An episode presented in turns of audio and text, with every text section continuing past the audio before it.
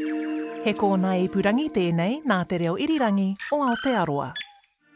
urban and Māori. They had left everything that they knew, so they were stuck in these cities. Today, 85% of us live in urban places. Something about Wellington draws me in. I am a city girl. They had to go to the city because they were shifted there. In this concrete jungle, in the urban sprawl, what is it that keeps us grounded? My tupuna have been thriving here for many generations. I'm Māori wherever I go. My name is Kahukutia, and this is He Kakanoa Ho, weaving together strands of connection from Māori and the city. He Kakanoa Hau, Urban and Māori, available from the 22nd of October. Subscribe now at Apple, Spotify, Stitcher, Radio Public or at rnz.co.nz.